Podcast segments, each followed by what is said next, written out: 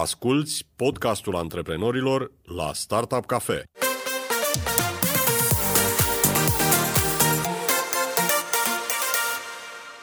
Bun găsit la podcastul antreprenorilor. Discutăm astăzi despre un accelerator pentru antreprenorii din domeniul Horeca, un domeniu al ospitalității, al serviciilor de alimentație publică, și încercăm să aflăm uh, cum poate acest accelerator să ajute antreprenorii să găsească soluții mai inteligente pentru o industrie care a fost deja din plin afectată de pandemia din ultimul an. Invitatul meu de astăzi este Robert Agarici. Bine ai venit, Robert, la podcastul antreprenorilor la Startup Cafe. Salutare, mulțumesc pentru invitație. Pornim discuția de la o statistică uh, destul de tristă sau îngrijorătoare, nici nu știu cum să-i spun. Uh, înainte de pandemie, deja, două din trei afaceri din Horeca eșuau în primele 9 luni. E mult? E puțin? Uh, sunt cunoscute aceste date, ele sunt publicate de, au fost publicate de Hora, undeva prin 2017, uh, cred. Uh, într-adevăr, 6 din 10 restaurante dau uh, faliment în primele 9 luni de funcționare. Ehm, iar dacă reușești cumva să scapi, uh, să nu te numeri printre cele 6 din 10, sunt șanse foarte mari ca în primii 5 ani să te numeri prin cei 8 din 10 antreprenori care dau faliment. Deci cu cât timpul uh, trece, exact. cu atât șansa să eșuezi e mai mare. Practic, în Horeca, doar 2 din 10 business-uri uh, trec de 5 ani de activitate. Da, ce se întâmplă? Nu-și aleg ideile cum trebuie? Nu execută ideile alese? Care e motivul? Trebuie să înțelegem din capul locului că um, Horeca este o industrie a pasiunii. Tu îmi spuneai înainte de um, emisiune că n-ai avut niciodată un gând de genul acesta, mm. dar uh, foarte mulți dintre noi s-au gândit măcar o dată în viață să um, conducă propriul lor bar, pub, restaurant, cafenea, mai ales dacă ai câțiva bani puși deoparte și uh, nu știi să scrii cod sau să investești la bursă, Horeca pare din exterior o industrie cât de cât accesibilă.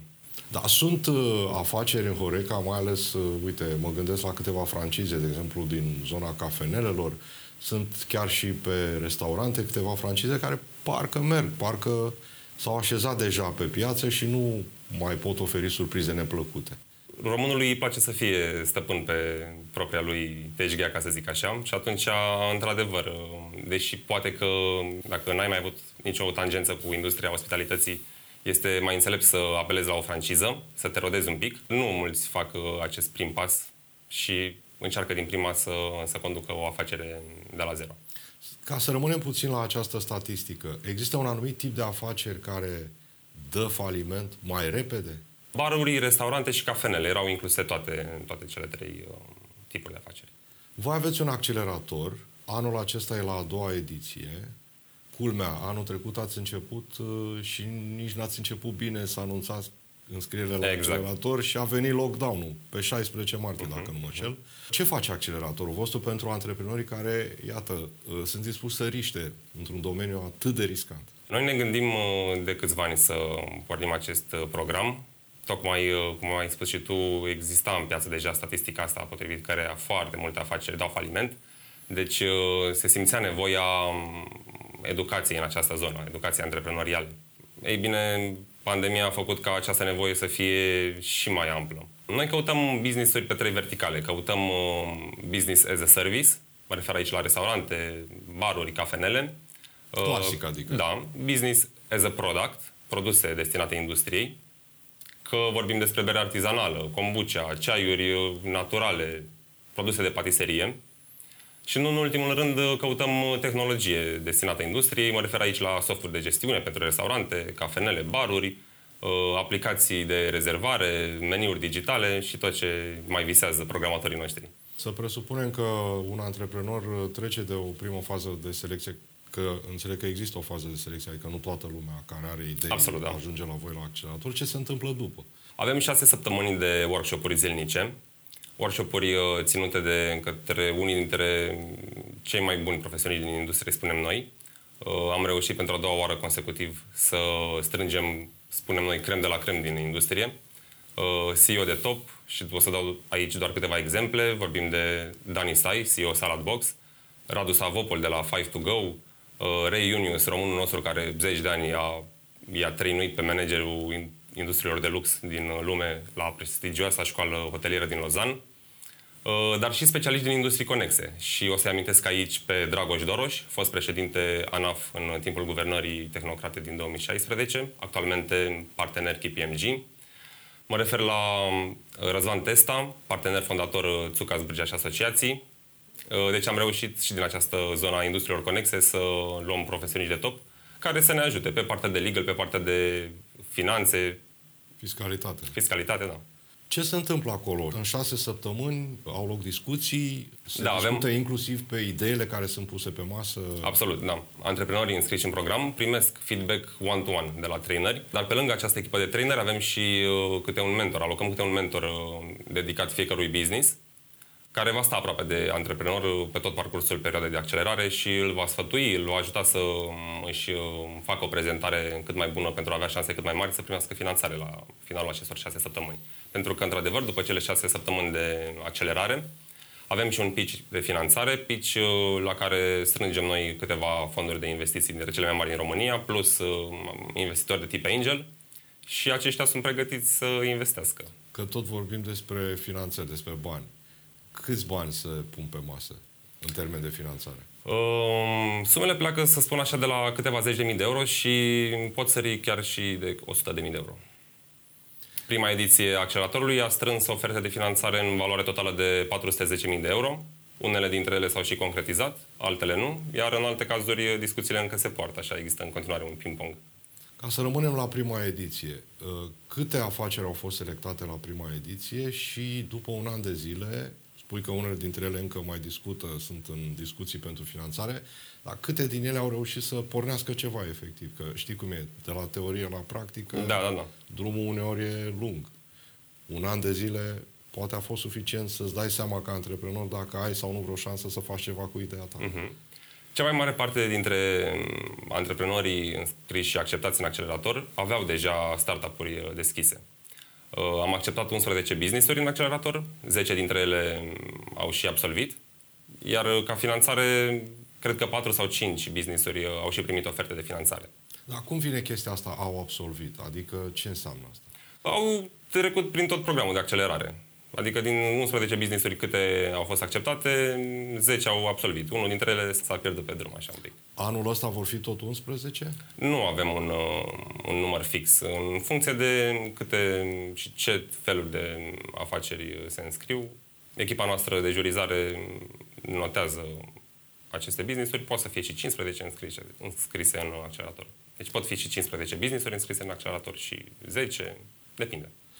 Din experiența ediției precedente, care sunt cele mai frecvente greșeli pe care le fac antreprenorii când vin și pun pe masă o idee? Una dintre cele mai frecvente greșeli este pornește încă de la business plan și anume mai ales dacă nu ai avut legătură cu acest domeniu, nu reușești să-ți bugetezi uh, cum trebuie cheltuielile. Uh, și te trezești după câteva luni de funcționare că ai rămas fără bani, banii aia puțin puși deoparte, poate pe parcursul chiar și a zeci de ani, și nu ai ce să faci decât să declari falimentul. Pentru că nu știi dacă să-ți iei uh, aparatură nouă sau uh, second hand, dacă să-ți iei second hand de unde, dacă businessul tău este un business uh, stradal sau este un business de destinație și atunci nu ai nevoie să plătești o chirie atât de mare. Toate aceste detalii fac diferența. Așadar, presupun eu, supraestimează veniturile, subestimează Absolut. cheltuielile și planul nu se închide. Exact. Ca tipuri de idei, ce ați văzut că se prezintă mai des? Avem foarte multe afaceri din zona de IT, foarte multe idei din zona de programare și IT. Um, doar că în partea propriu de accelerare, cele mai multe business-uri acceptate au fost um, business as a product. Deci uh, produsele made in Romania se caută. E interesant ce spui. Produse made in Romania însemnând ce? Dăm câteva exemple. Ok, am avut uh, un băiat care face kombucha, o băutură pe bază de ceai. Am avut uh, ceaiuri naturale, bio, la pliculeț. Deci foarte, foarte multe, foarte multe produse. Asculți podcastul antreprenorilor la Startup Cafe.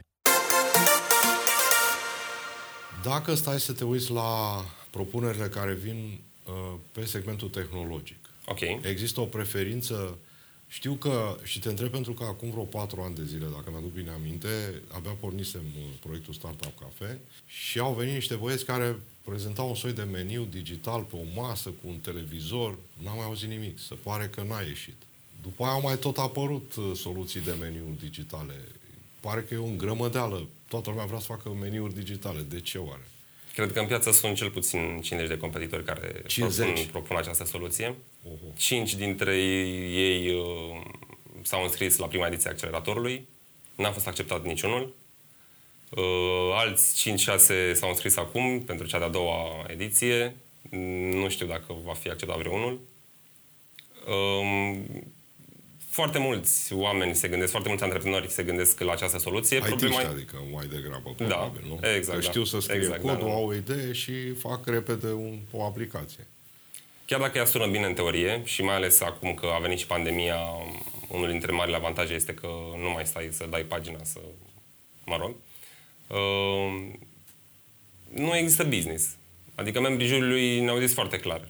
Această soluție nu poate fi scalată și nu poate fi scalată dintr-un motiv foarte simplu. Uh, soluțiile acestea ar trebui integrate cu softurile de gestiune, iar marii jucători din piața de software de gestiune ar trebui să își dea acordul sau nu. Cel mai probabil că nu își vor da acordul. Uh, pentru ei e foarte simplu. De pe azi pe mâine ar putea să-și facă propria soluție de meniu digital. Doar că nu, nu merg înainte pe această nișă pentru că, așa cum spuneam, nu există un business. Și mai, mai mult de cele 10, 11, 15 locații prin care ajungi uh, tu prin propriul tău networking, nu vei reuși să implementezi soluția ta în mai multe locații. Aș fi tentat să te întreb, deși timpul e foarte scurt, uh, vorbim de o primă ediție, acum la a doua ediție, probabil că s-au adunat niște propuneri, dar n-au venit încă toate. Apropo, când e termenul limită? De Până pe înscriere? 15 martie așteptăm uh, înscrierile. Da. Ați văzut vreo soluție disruptiv, cum se zice, una care să te lase cu gura căscată până acum? Uh, La prima ediție am avut uh, un business făcut uh, de niște tineri care au plecat la studii în Anglia și s-au întors în România uh, și au creat o platformă de HR destinată exclusiv uh, studenților. Uh, Lucrând îndeaproape cu partenerii noștri de la Tsuka Zbârcea pe partea de legal, uh, și-au dat seama că soluția propusă de ei prin care restaurantele, cafenelele, uh, organizatorii de evenimente pot angaja zilieri din Asta era rândul legătura studenților. cu Horeca, că mă Da. pregăteam să te întreb ce legătură are HR-ul cu... Asta, asta e legătura, da. Uh, Deci, prin soluția propusă de ei, taxele angajatorului, angajatorului, contractantului, sunt reduse, cred că, mai bine de jumătate. La mai bine de jumătate. Da, de minus 50%. Deci e o soluție care funcționează bine în afară și am toată încrederea că va funcționa bine și în România, uh, doar că na, e, trăim vremurile pe care le trăim și este pusă această soluție un pic pe hold. Pandemia ne-a arătat că dacă nu ești pregătit să te adaptezi foarte repede, de pe o zi pe alta, de fapt, în cazul de anul trecut, când într-o zi s-a spus închidem tot, restaurante, terase, baruri, tot se închide, și s-au trezit foarte mulți oameni care aveau afaceri de genul ăsta, că nu sunt pregătiți, de exemplu, să facă livrări online. Uh, au învățat antreprenorii ceva din acest an greu? Absolut, cu siguranță. Industria Horeca este oricum o industrie extrem de creativă. Uh, Antreprenorii de aici s-au reinventat uh, de foarte multe ori și um, cred că o vor face în continuare. Uh, Există totuși câteva, câteva condiții. Uh, Așa cum spuneam și mai devreme, când uh, ți se pune lacătul pe ușă de pe o zi pe alta, este o mare problemă și asemenea lucruri nu poți să le anticipezi. Businessurile din Occident, din industria Horeca, uh, sunt businessuri care au pus deoparte un anumit capital prin care, din care se pot uh, hrăni șase luni, un an, poate chiar mai bine în situații de criză.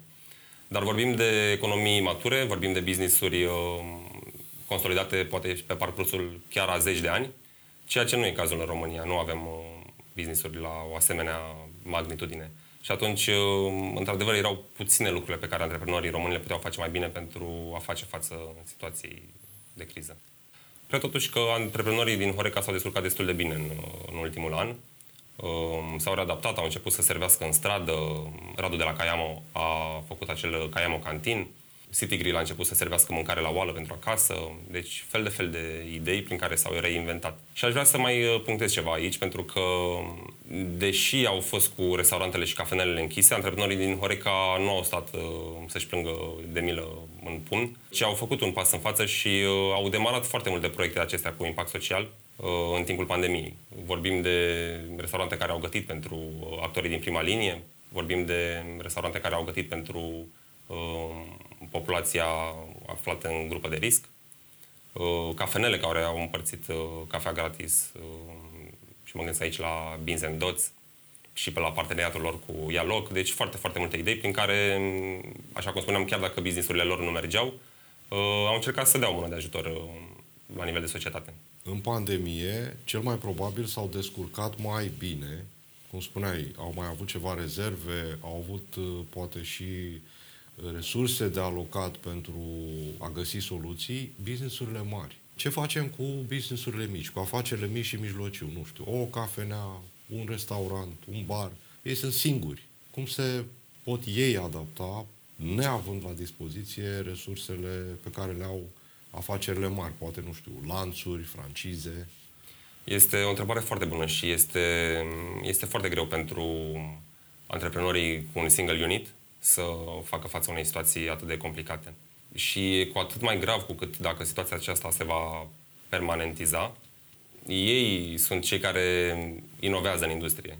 Pentru antreprenori cu un single unit este mult mai ușor să inoveze decât pentru lanțuri gigantice. Și atunci, dacă îi pierdem pe ei, vom pierde mm, o foarte mare parte de inovare din această industrie și e păcat. Din semnalele pe care le aveți voi, programul gândit de guvern pentru ajutorare a folosit la ceva? Pentru că am văzut în discuții chiar cu mici antreprenori pe forumuri, ne mai scriu și nouă la Startup Cafe, mulți spun, nu m-a ajutat foarte tare. Adică, da, mi-a rezolvat o parte din problemele cu salariile, că am trimis oameni acasă, da, va fi un an pierdut pentru mulți dintre ei, dacă nu chiar afacere închisă de-a binele. Absolut. La voi cum s-a văzut? Statul a făcut și el ce a putut, ca să zic așa, însă, în cel puțin în Horeca, nu prea a fost de ajuns. Într-adevăr, vorbim de acel șomaj tehnic, la care au apelat uh, mulți antreprenori din Horeca. Uh, vorbim de câteva scutiri de taxe și impozite, însă prea puțin și principala, principala problemă pe care o reclamă antreprenorii din Horeca este tocmai uh, această lipsă de predictibilitate. Pe de altă parte, și guvernul sau și autoritățile vin și spun e un domeniu în care nu prea se fiscalizează. Și atunci, dacă nu se fiscalizează, n-ajung bani la buget, deci când vine vorba de ajutoare, de unde să dăm? Uh, în acceleratorul vostru se discută despre povestea asta cu fiscalizarea? Da, este o poveste mai veche și mai amplă aceasta cu businessurile la grid din, din Horeca. Ehm, noi punem mare preț pe digitalizare, unul la mână. Iar această digitalizare din start te... Noi punem mare preț pe digitalizare, unul la mână, iar această digitalizare din start te, te scoate din zona gri. Ehm, noi vrem, obiectivul nostru este ca în viitor cât mai multe fonduri de investiții și din afară să vină și să investească în business-uri din uh, Horeca autohtonă. Dar pentru acest lucru, într-adevăr, e nevoie ca business-ul să fie la alb, Um, să fie predictibil, să fie așezat pe niște structuri așa de rezistență foarte, foarte bine ancorate. Um, și aceasta, acestea sunt câteva dintre punctele pe care marșăm și noi în acceleratorul nostru. Ne bucurăm că partenerul nostru strategic, IPMG, a acceptat să facă parte din acest accelerator și să ofere din expertiza lor extrem, extrem de amplă. La fel cum și Casa de Avocatură Țucați Bărcea a reușit să facă și se vede acest lucru. Adică, ca un mic exemplu, ca o mică paranteză, și în prezent cei de la Suca Zbârcea oferă, ca să zic așa, consultanță absolvenților din prima ediție. Mă întorc la uh, discuția de la început. Visul fiecărui om care are cât de cât spirit antreprenorial de a-și deschide ceva. Visul tău care ar fi să-ți deschizi ce?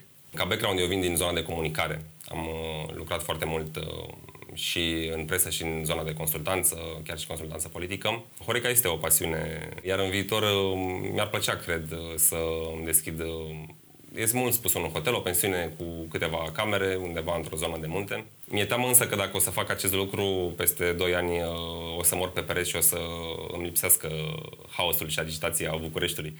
Așa că încă sunt între cele două extreme. Hai să încheiem și să ne spui cum se înscrie antreprenorul, ce trebuie să facă. Cei care doresc să se înscrie în programul nostru trebuie să intre pe site-ul nostru, accelerator.hospitalityculture.ro, să completeze formularul de înscriere um, și să țină pumnii strânși și să spere că vor fi selectați de către, de către echipa de jurizare. Și să aibă o idee și un plan bun de afaceri. Absolut, da, da, da. Ori o idee, ideile ca să fie acceptate în accelerator trebuie să fie, exact cum ai spus și mai devreme, disruptiv. Uh, trebuie să fie ceva cu adevărat wow, ca să-i convingi pe membrii juriului că de la stadiul de idee la stadiul de startup uh, vei avea așa un drum destul de lin. Altfel, uh, din vorbe putem spune multe, dar uh, și tocmai din acest motiv startup-urile sunt preferate în detrimentul ideilor. Dar, repet, dacă sunt idei wow, le acceptăm cu mare drag.